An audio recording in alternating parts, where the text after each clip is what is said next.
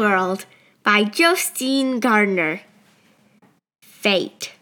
The fortune teller is trying to foresee something that is really quite unforeseeable. Sophie had been keeping her eye on the mailbox while she read about Democritus. But just in case, she decided nevertheless to take a stroll down to the garden gate. When she opened the front door, she saw a small envelope on the front step and sure enough, it was addressed to Sophie Amundsen.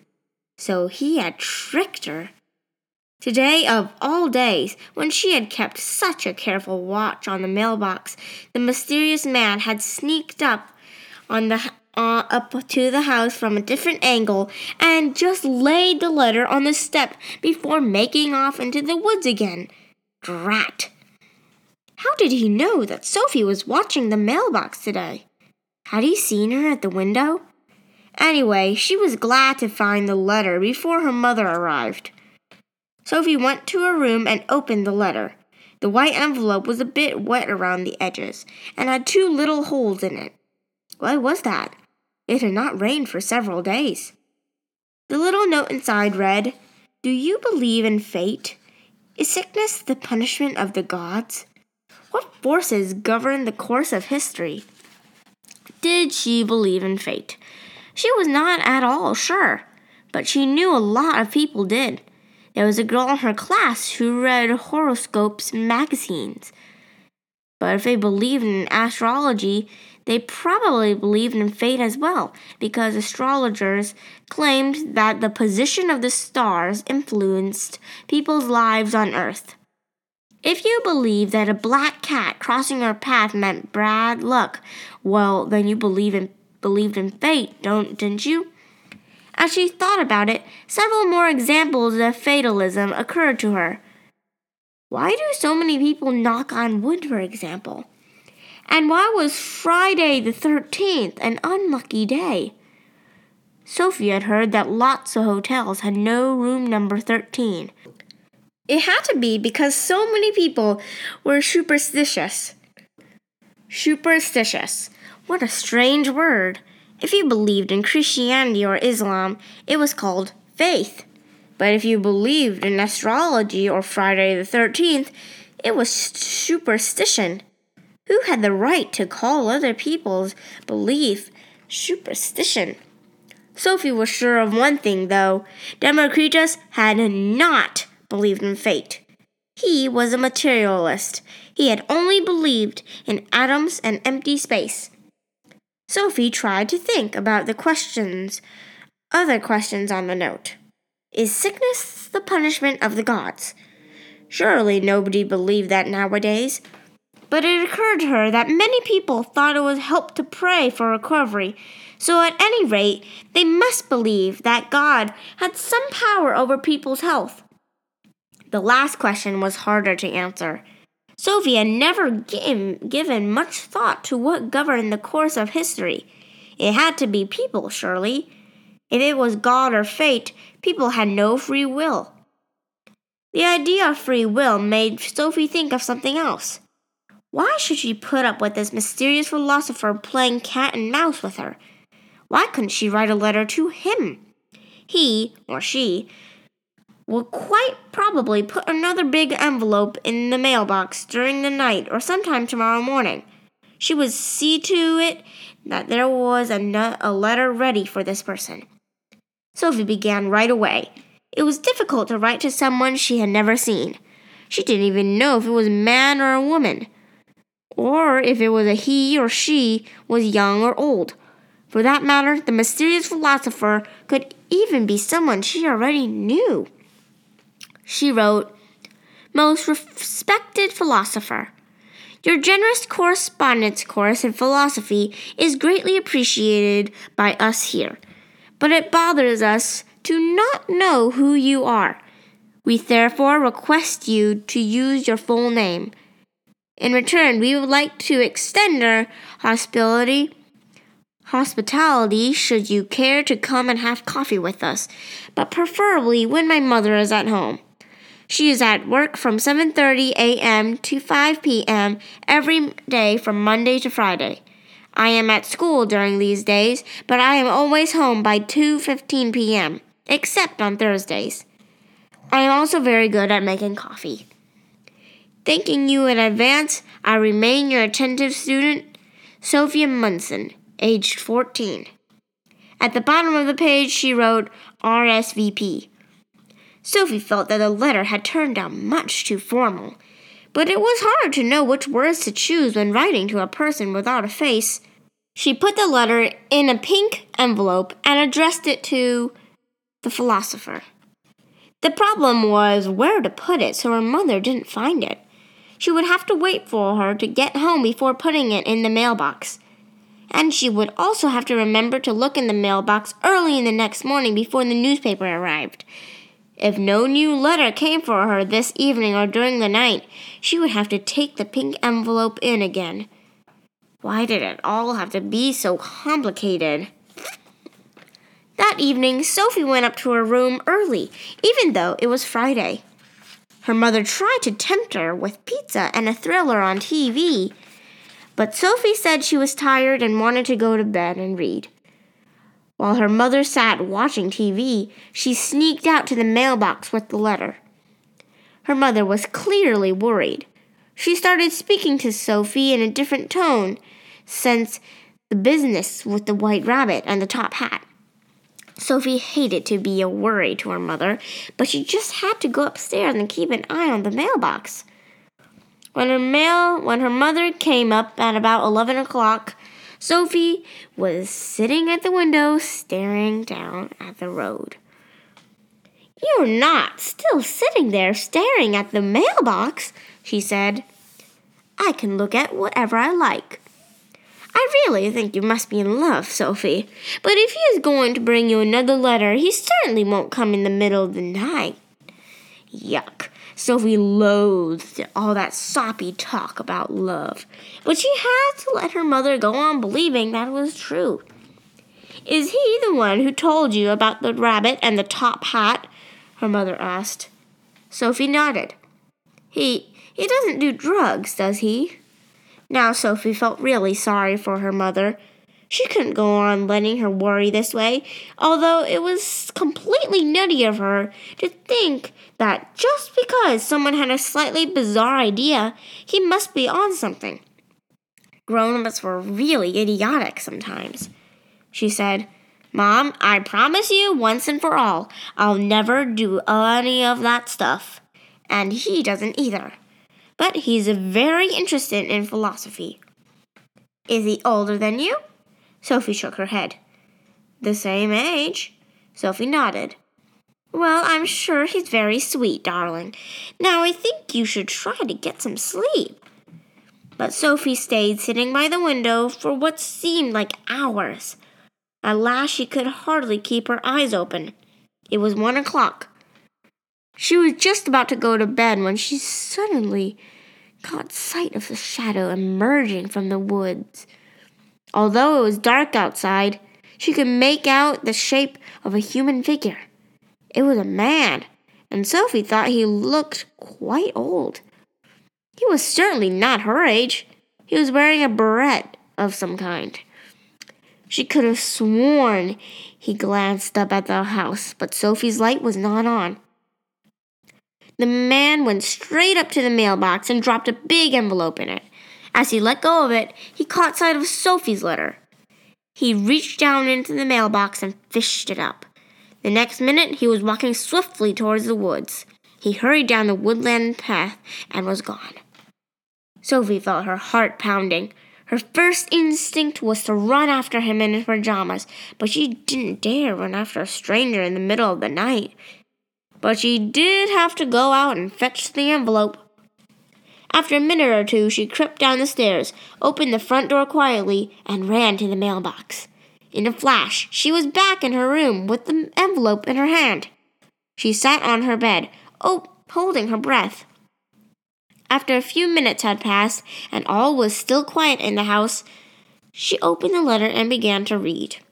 She knew this would not be an answer to her own letter. That could not arrive until t- tomorrow. Fate. Good morning once again, my dear Sophie. In case you should get any ideas, let me make it quite clear that you must never attempt to check up on me. One day we will meet, but I shall be the one to decide when and where. And that's final. You're not going to disobey me, are you? But to return to the philosophers, we have seen how they have tried to find natural explanations for the transformations in nature. Previously, these things had been explained through myths. Old superstitions had to be cleared away in some areas as well. We see them at work in matters of sickness and health, as well as political events. In both of these areas, the Greeks were great believers in fatalism. Fatalism is the belief that whatever happens is predestined. We find this belief all over the world, not only throughout history, but in our own day as well. Here in the Nordic countries, we find a strong belief in lagnadan, or fate, in the old Icelandic sagas of the Edda. We also find the belief, both in ancient Greece and other parts of the world, where people could learn their fate from some form of oracle. In other words, the fate of a person or a country could be foreseen in various ways. There are still a lot of people who believe that they can tell your fortune in the cards, read your palm, or predict your future in the stars. A special Norwegian version of this is telling your fortune in coffee cups. When a coffee cup is empty, there's usually some traces of coffee grounds left. These might be a certain image or pattern, at least if we give our imagination a free rein. If the grounds resemble a car, it might mean that the person drank from the cup is going for a long drive. Thus, the fortune teller is trying to foresee something that is really quite unforeseeable. This characteristic of all forms of foreseeing. And precisely because what they see is so vague, it is hard to repudiate the fortune teller's claims. When we gaze up at the stars, we see a veritable chaos of twinkling dots. Nevertheless, throughout the late ages, there have always been people who believe that the stars could tell us something about our life on Earth. Even today, there are political leaders who seek the advice of astrologers before they make any important decisions. The Oracle at Delphi. The ancient Greeks believed that they could consult the famous oracle at Delphi about their fate. Apollo, the god of the oracle, spoke through his priestess Pythia, who sat on a stool over a fissure in the earth from which arose a hypnotic vapors that put Pythia in a trance. This enabled her to be Apollo's mouthpiece. When people came to Delphi, they had to present their question to the priest of the oracle, who passed it on to Pythia. Her answer would be so obscure or ambiguous that the priest would have to interpret it. In that way, the people got the benefit of Apollo's wisdom, believing that he knew everything, even about the future. There were many heads of state who dared not to go to war or take other decisive steps until they had consulted the oracle at Delphi. The priests of Apollo thus functioned more or less as diplomats or advisers. They were experts in inanimate knowledge of the people and the country. Over the entrance to the Temple of Delphi was the famous inscription Know thyself. It reminded visitors that man must never believe himself to be more than mortal, and that no man can escape his destiny. The Greeks had many stories of people whose destiny catches up with them. As time went by, a number of plays, tragedies, were written about these tragic people. The most famous one is the tragedy of King Oedipus. History and medicine. But fate did not just govern the lives of individuals. The Greeks believed that even world history was governed by fate, and that the fortunes of war could be swayed by the intervention of the gods. Today, there are still many people who believe that God or some other mysterious power is steering the course of history. But at the same time, as the Greek philosophers were trying to find natural explanations for the processes of nature, the first historians were beginning to search for natural explanations for the course of history. When a country lost a war, the vengeance of the gods was no longer an acceptable explanation to them. The best known Greek historians were Herodotus, 40, 485 through 424 BC, and Thucydides, 430 through 400 BC. The Greeks believed that sickness could be ascribed to divine intervention. On the other hand, the gods can make people well again if they made the appropriate sacrifices. This idea was in no way unique to the Greeks. Before the development of modern medicine, the most widely accepted view was that sickness was due to supernatural causes. The word influenza actually means a malign influence from the stars. Even today, there are a lot of people who believe that some diseases, AIDS, S, for example, are God's punishment. Many also believe that sick people can be cured with the help of a supernatural. Concurrently with the new directions in Greek philosophy, a Greek medical science arose which tried to find the natural explanations for sickness and health. The founder of Greek medicine is said to have been Hippocrates, who was born on the island of Kos around 460 BC. The most essential safeguards against sickness, according to the Hippocratic medicine tradition, were moderation and a healthy lifestyle. Health is a natural condition. When sickness occurs, it is a sign that nature has gone off course because of physical or mental imbalance. The road to health for everyone is through moderation, harmony, and sound mind in a sound body. There is a lot to talk about today about medical ethics, which is another way of saying that a doctor must practice medicine according to certain ethical rules. For instance, a doctor may not give healthy people a prescription for narcotics. A doctor must also maintain professional s- s- secrecy, which means that he is not allowed to reveal anything a patient has told him about his illness. These ideas go back to Hippocrates. He required his pupils to take the following oath I will follow that system or regimen which, according to my ability or judgment, I consider to be the benefit of my patients, and abstain from whichever is deleterious and mischievous. I will give no deadly medicine to anyone, if asked, nor suggest any such counsel. And in like manner, I will not give to a woman the means to produce an aberration. Whenever I go into a house, I will go for the benefit of the sick, and will abstain from every voluntary act of mischief and corruption, and further, from the seduction of females or males, whether freemen or slaves. Whether in connection with my professional practice I see or hear which ought not to be spoken abroad, I will keep secret. So long as I continue to carry out this oath unviolated, may it be granted to me to enjoy life and the practice of art, respected by all men in all times. But should I violate this oath, may the reserve be my lot. Sophie awoke with a start on Saturday morning. Was it a dream, or had she really seen the philosopher? She fell under the bed with one hand. Yes, there lay the letter that had come during the night. It wasn't only a dream.